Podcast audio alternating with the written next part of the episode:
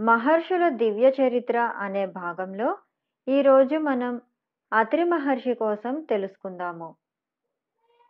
అత్రి మహర్షి ఎవరో తెలుసా? మనం సప్త ఋషులు అనే మాట వింటూ ఉంటాం కదా వాళ్ళల్లో ఈయన ఒకరన్నమాట. అత్రి మహర్షి బ్రహ్మదేవుడి మనస్సులో నుంచి పుట్టారు. అంటే బ్రహ్మ మానస పుత్రుడు అన్నమాట. అలా పుట్టిన అత్రి మహర్షిని బ్రహ్మదేవుడు లోక రక్షణ కోసం నేను కొంతమందిని సృష్టిస్తున్నాను.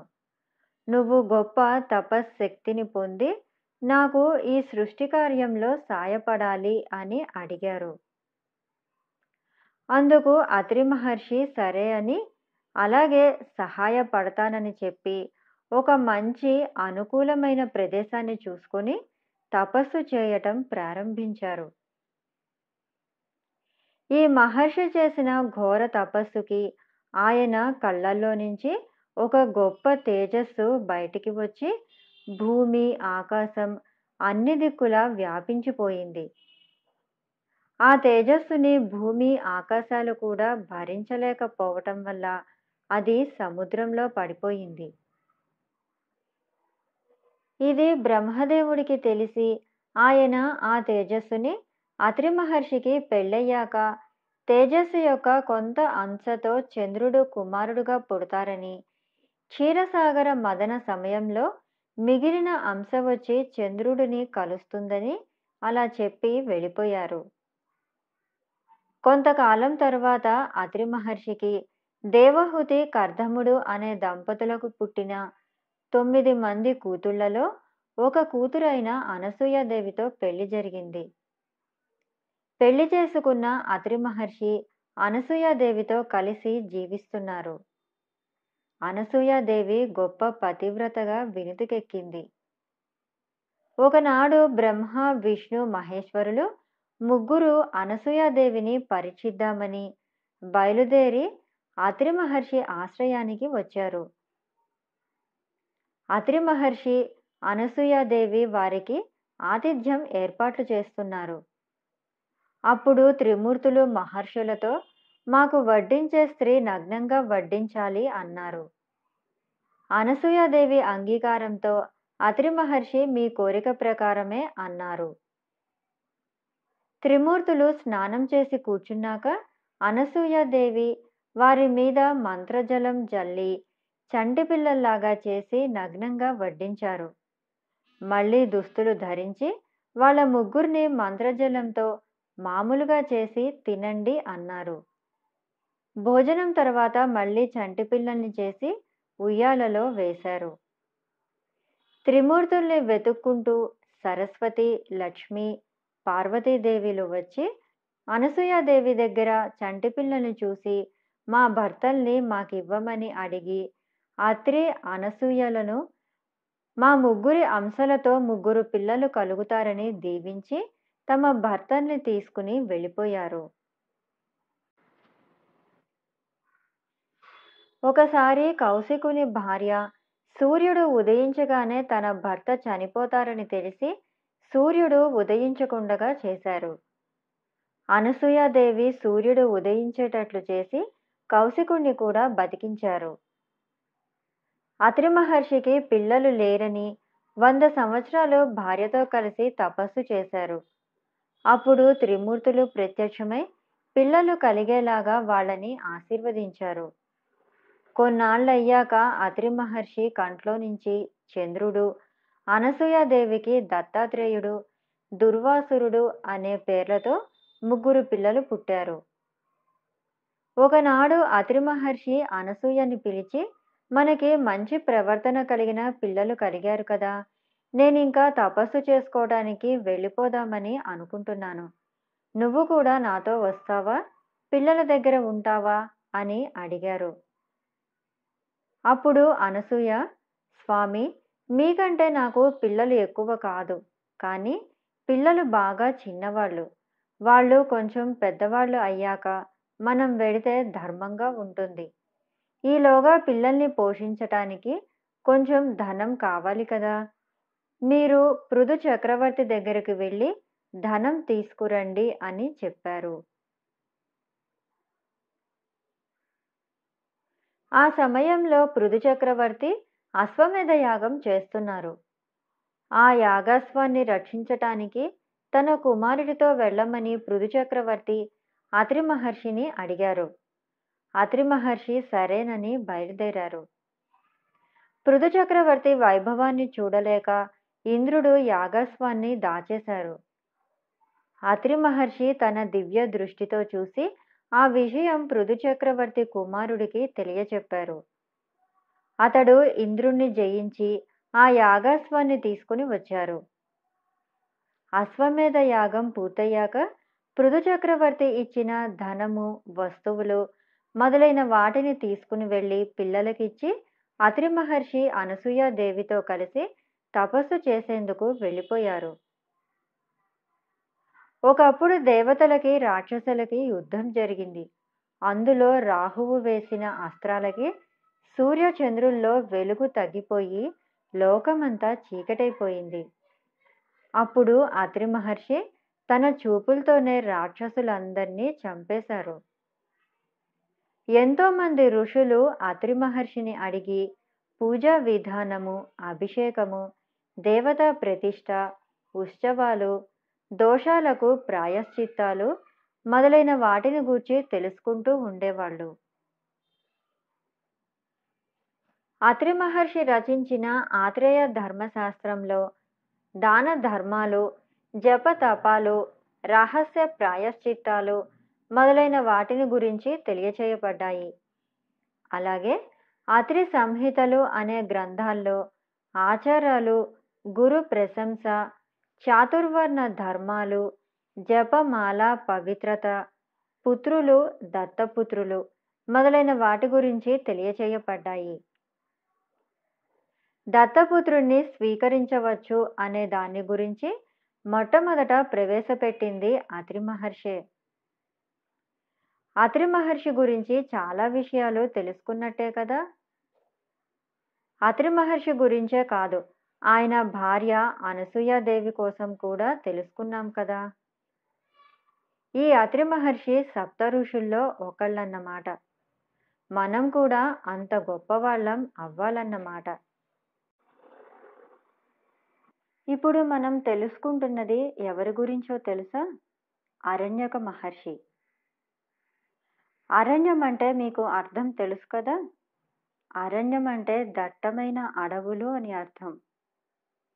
అరణ్యక మహర్షి పుట్టింది అడవిలోనే పెరిగింది అడవిలోనే చివరికి తపస్సు కూడా చేసింది అడవిలోనే. ఆయనకి అడవి తప్ప వేరే ప్రదేశాలు ఏమీ తెలియవు. అందుకనే ఆయనకి అరణ్యక మహర్షి అనే పేరు వచ్చింది. ఈ మహర్షి ఆశ్రమం రేవా నది ఒడ్డున ఉండేది. చాలా ప్రశాంతంగా ఉండేది. పెద్ద పెద్ద జంతువులు కూడా అక్కడ కలిసిమెలిసి ఉండేవి. ఆయన ఎప్పుడూ రామనామం జపిస్తూ ఉండేవారు. ఆయన రామనామ జపం ఎప్పుడు చేయటం వల్ల ఆశ్రమంలో ఎప్పుడూ కూడా రామనామం వినపడుతూ ఉండేది. అది ఎలా వినిపిస్తుందో తెలుసా?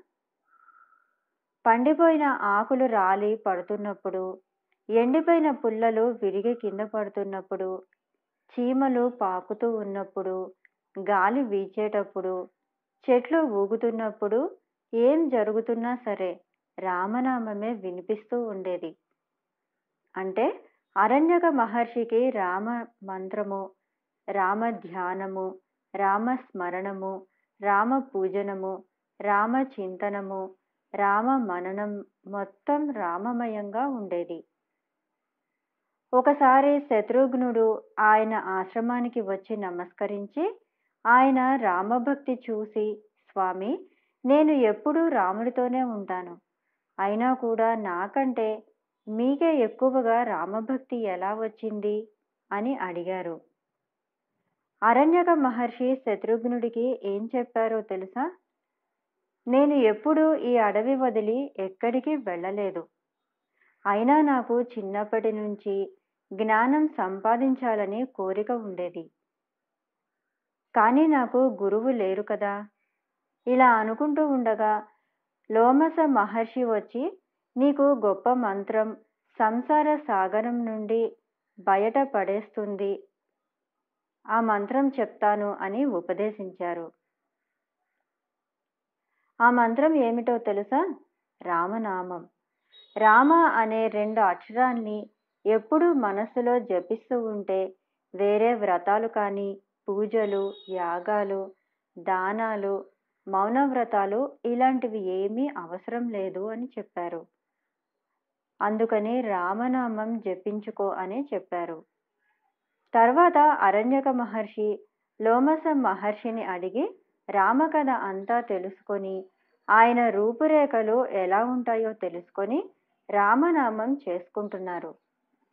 ఇదంతా విన్నాక శత్రుఘ్నుడు అరణ్యక మహర్షికి సాష్టాంగ నమస్కారం చేసి ఆయన్ని అయోధ్యకి పంపించారు. ఆ సమయంలో శ్రీరాముడు అశ్వమేధ యాగం చేస్తున్నారు. అరణ్యక మహర్షి సరయూ నది ఒడ్డున యజ్ఞ దీక్షలో ఉన్న రాముని చూసి ఆనందంతో కళ్ళు జలజల నీళ్ళు రాలుతూ ఉంటే భక్తితో ఆయన తన దేహాన్నే మరిచిపోయారు. శ్రీరాముడు అరణ్యక మహర్షిని చూసి ఎదురు వెళ్ళి మహర్షిని కౌగులించుకుని చేతులు పట్టుకుని తీసుకువచ్చి కూర్చోబెట్టారు. అరణ్యక మహర్షి శ్రీరాముడి పాదాల మీద పడి నమస్కారం చేసి స్వామి ఈ క్షణం కోసమే నేను ఎదురు చూస్తున్నాను. నా తపస్సు పండింది. నా జన్మ ధన్యమైంది. నాకు మోక్షం ప్రసాదించండి అన్నారు. వెంటనే ఆయన కపాలం పగిలి అందులో నుంచి ఒక తేజస్సు శ్రీరాముడిలో కలిసిపోయింది. చూసారా? అరణ్యక మహర్షి రామనామం అనే జపంతో భగవంతుడిలో ఎలా కలిసిపోయారో చూశారు కదా? రామనామం అంత గొప్పదన్నమాట. దీనికి తారక మంత్రం అని కూడా పేరు ఉన్నది. ఇప్పుడు మనం అర్వా వసువు పరావసువు అనే మహర్షుల కోసం తెలుసుకుందాము. వీళ్ళని జంట ఋషులు అని అంటారు. బ్రహ్మ జ్ఞాని అయిన రైభ్య మహర్షి పితరుల రుణం తీర్చుకోవటానికి గృహస్థ ఆశ్రమం తీసుకుని వివాహం చేసుకున్నారు. రైభ్య మహర్షికి ఇద్దరు పిల్లలు కలిగారు. వాళ్ళ పేర్లు అర్వావసువు పరావసువు. వీళ్ళిద్దరికీ యుక్త వయసు రాగానే ఉపనయనం చేసి రైభ్యుడు తానే గురువయ్యి వాళ్ళకి వేదాలు నేర్పించి వేద అధ్యయన సంపన్నులని చేశారు. అర్వావసువు పరావసువులు కూడా తండ్రి చెప్పినట్లుగా విని గొప్ప పండితులు అయ్యారు. రాభ్యుడు తన ఇద్దరి కొడుకులతో వేదం చదువుతూ ఉంటే బ్రహ్మాది దేవతలు బృహస్పతి మొదలైన ఋషులు వచ్చి మెచ్చుకొని వీళ్ళని ఆశీర్వదించి వెళ్ళేవాళ్ళు. అర్వావసువు పరావసువులకి పెళ్ళి చేశారు రైభ్యుడు. రైభ్యుడి ఆశ్రమం చాలా మనోహరంగా ఉండేది. పరావసువు భార్య ఆశ్రమంలో తిరుగుతుంటే అవక్రీతుడు అవమానించారు. ఆమె మామగారైన రైభ్యుడికి చెప్పింది. రైభ్యుడు అవక్రీతుడిని చంపేశారు. భరద్వాజుడు బాధపడి దేహత్యాగం చేశారు. అర్వావసువు పరావసువులు తండ్రి అనుమతి ప్రకారం బృహద్యముడు చేస్తున్న సత్రయాగానికి ఋత్విజులుగా ఉన్నారు. ఒక రాత్రివేళ పరావసువు ఇంటికి వస్తూ చీకటిలో ఒక జంతువు తన మీద పడితే కర్ర విసిరాడు. అది తగిలి అక్కడే ఉన్న రైభ్యుడు మరణించాడు. అర్వావసువు తపశ్శక్తికి వ్రత దీక్షకి మెచ్చి అగ్ని మొదలైన దేవతలు వరం కోరుకోమని అడిగారు. అర్వావసువు తన తండ్రిని అవకృతుణ్ణి భరద్వాజుణ్ణి బతికించమని అడిగారు. దేవతలు అర్వావసువు పరావసువుల్ని ఆశీర్వదించి వాళ్ళు కోరినట్లే చనిపోయిన వాళ్ళని బతికించారు. అవక్రీతుడు బ్రతకటమే కాకుండా ఈశ్వాసూయలు లేకుండగా అర్వావసువు పరావసువులతో కలిసిపోయారు. ఇదండి ఈ జంట ఋషుల కథ. మనం మాత్రం ఈర్ష అసూయల్లాంటి వాటికి దూరంగా ఉందాం. సరేనా?